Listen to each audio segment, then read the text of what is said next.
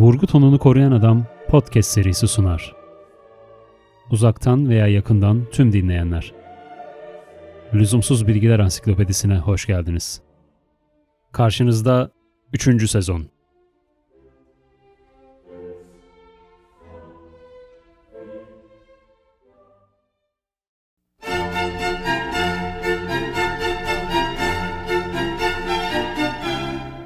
Ağrı nedir? Ağrı olayı ince sinir sistemimizle, beyin, kas sistemimiz ve dolaşım sistemimizle doğrudan ilgilidir. Ancak bu iletişimin sırları tam olarak çözülebilmiş değildir. Ağrı, doktorun hastalığı teşhis etmesine yardım eder. Öyleyse faydalıdır diyebilir miyiz? O zaman kadınlar niçin ağrılar içinde doğum yapar? Niçin çok ciddi bazı hastalıklarda ağrı hiç ortaya çıkmaz? Ağrılar dört sınıfa ayrılır. İlk ikisi toplumca bilinen klasik ağrılardır.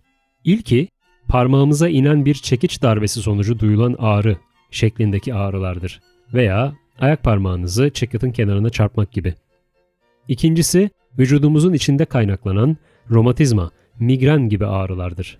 Üçüncü sınıf ağrılar tuhaf ve mantık dışı görülen ve olaydan çok uzun bir süre sonra ortaya çıkabilen ağrılardır. Örneğin bir kolun kesilmesinden 20 yıl sonra olmayan kolda ağrı hissedilmesi olayları ile karşılaşılmıştır. Dördüncü sınıf ağrılarsa doğrudan kişinin ruhsal hali ile ilgili olan hayali ağrılardır. Nedeni hayali de olsa ağrı gerçektir. Bu tip ağrıların %30'unun ilaç niyetine verilen etkisiz maddelerle giderildiği bilinmektedir. Baş ağrısını ise diğerlerinden ayrı bir yere koymak gerekir. Yapılan araştırmalara göre baş ağrılarının %90'ı kas ağrılarıdır. Ağır bir el çantası ya da omuz çantası taşımak, telefonu çenenin altına sıkıştırarak konuşmak, başın öne eğik olduğu konumda sürekli akıllı telefonumuzla ilgilenmek gibi hareketlerin boyun ve baş kaslarını etkilemesi, baş ağrılarının en yaygın nedenlerini oluşturmaktadır.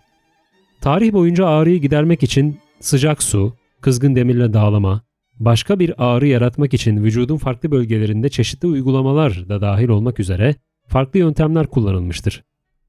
Bunların ortaya koyduğu en önemli yarar ağrının oluşum ve engelleme mekanizmasının omurilikte değil, beyinde bulunduğunun saptanması olmuştur.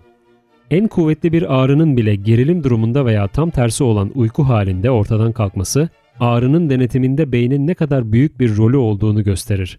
Örneğin, kimi kazalardan sonra baygın olan ve ayıldıklarında kendileriyle konuşulan yaralı kazazedelerin hiç acı duymadıkları söyledikleri çok görülür. Ağrı üzerine en etkili iki ilaç, haşhaştan elde edilen morfinle söğüt kabuğundan elde edilen aspirindir. Bu maddeler ağrılı duyuyu uyarmak yerine ağrının hissedilmesini engeller. Ağrı özellikle insanları ilgilendirir. Bize ağrı çektiren olayların çoğu hayvanlarda görülmez.